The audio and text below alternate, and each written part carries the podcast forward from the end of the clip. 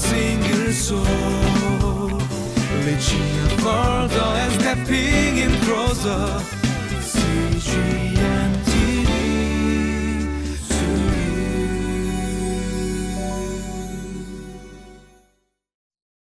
Welcome to Living Life. May the Lord bless you as you walk together with Him today. Suppose uh, that you have to step into a situation uh, where you now have to lead an organization or team where your predecessor uh, has done a wonderful job and everybody loves him. And how would you go about doing it when you feel that you uh, seem very inadequate and you just don't know quite what to do? But then you feel, and God is the one that's uh, putting you there and encouraging you to do. Well, in today's passage, uh, we will take a look at a few things. Uh, as we think about the story of King Jotham, as he uh, stepped in and to a shoes where the King Uzziah uh, was reigning for 52 years, and now he had to step in and co-reign together with his father, and then how he continues to carry on what is already a prosperous country where he has done so good in building. And then how does he do it? And we will think about it together today.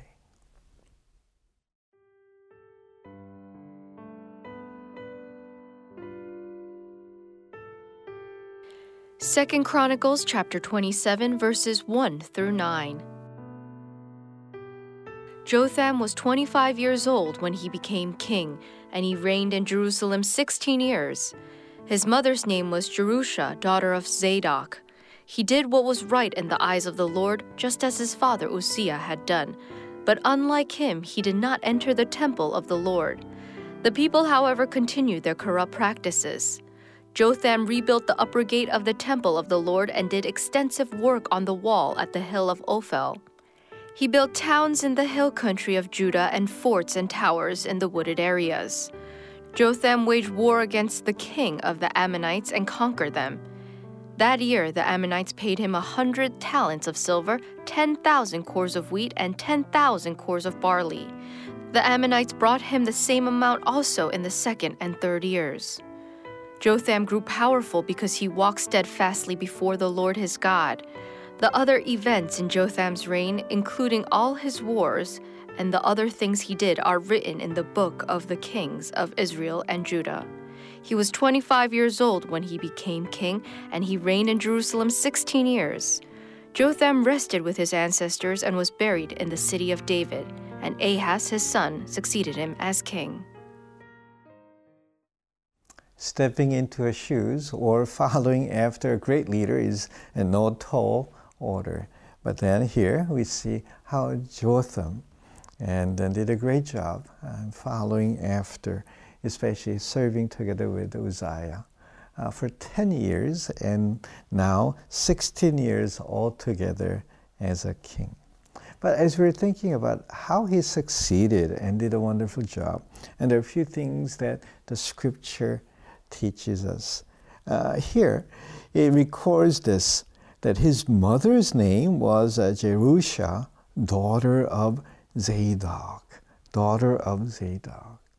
Well, in Uzziah's case, and it was recorded that his mother was from Jerusalem, hinting that he, the, the mother, was uh, from uh, God's people, as opposed to some other wives or some other uh, women and mothers were from other uh, foreign origin.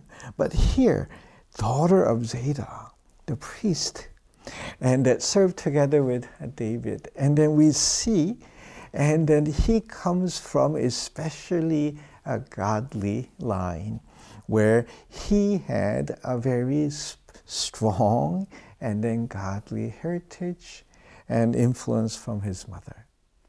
Now, I don't know what you may have, but you know, God does and give us many, many gifts in different ways. For him, and God has given him a wonderful mother and then with a, a line of uh, uh, many, many godly heritage. But whatever it may be, you need to accept what God has given to you and then build on that and then enjoy what God has given. But you know, there's another one uh, that we need to pay attention. Verse 2 He did what was right in the eyes of the Lord. Same description that uh, God, you know, this uh, uh the Bible talks about as how Uzziah did. So, uh, so in the same way, he was seeking the Lord. But then it says, but unlike Uzziah, he did not enter the temple of the Lord. The difference here is that he did not cross the line, and the difference here is he did not and then become proud and to the point entering into the temple and doing what he wanted to do. But he kept on seeking the Lord, and that's what we see. In a book, Emotionally Healthy Spirituality, and then Pete and Scazzero talks about how we need to identify the script, especially that we have from our family. You know, many times uh, we are so influenced by how our parents, uh, you know, that treated us, and then how we did what we did in our family. But then Peter, and then reminds us and said, we need to bring it to the scripture, bring it before God. If there are things that are not right according to God's way, we need to put an end to it, bring it to the cross. And then we need to say no to some of the things that even our dad, mom, or our family did. Here, in this case, Jotham, he learned from his dad what was right, so he is seeking the Lord. But he also learned from dad's bad example that he is never going to take God lightly or become proud. And then he said, No. And I don't want to do these things, I don't want to be there. And that's what we do. You see, as we're looking at our leadership and then people that were there before, uh, you know, there are many things that we could learn, that we could continue to do. But then there are some things that need to be corrected here. Bring it to the Lord, and so that we may be able to not do what uh, was done in our family or among others. And that's something that we could think about. And verse 6, and this is another very powerful verse. Jotham grew powerful because he walked steadily before the Lord his God. You see, he was doing building, rebuilding of the wall, rebuilding of uh, the relationship, and then uh, uh, fighting against the enemy. He was continuing to do little by little, strengthening and uh, the country, the nation, the way that he can. But here it says he grew more stronger, growing from strength to strength because he walked steadily, steadily before the Lord. He was always walking, not just seeking God, uh, but then walking faithfully, steadily before God. And that's uh, something that we could think about. As you step into a new situation, whatever that it may be, and thank the Lord for what God is, how God has gifted you and then blessed you already and then learn to do what you can and then learn from others and stop doing what you shouldn't do. But then do what God is inviting you to do steadily and walking faithfully before the Lord and see God strengthens you. And that's what we can learn from his story today.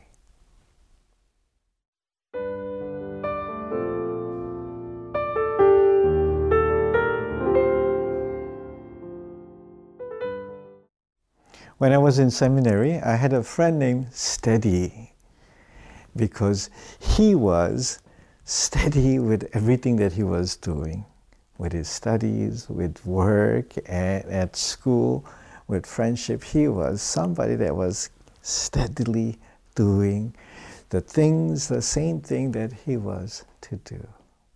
Then I was reminded of God's steadfast love. So much more than steady being steady, our God is steadfast with his love towards you. As you seek to choose to follow him, you will see again and again and again that his steadfast love that will be together with you as you choose to walk steadily with him. Heavenly Father, help us to experience your steadfast love as we learn to. Thank you for the gift that you have given. And then as we learn to bring everything before you, but learn to obey and do what you call us to do, little by little, living our lives steadily before you, so that you will use us to accomplish your purpose. In Jesus' name, Amen. For a single soul, reaching and stepping in closer.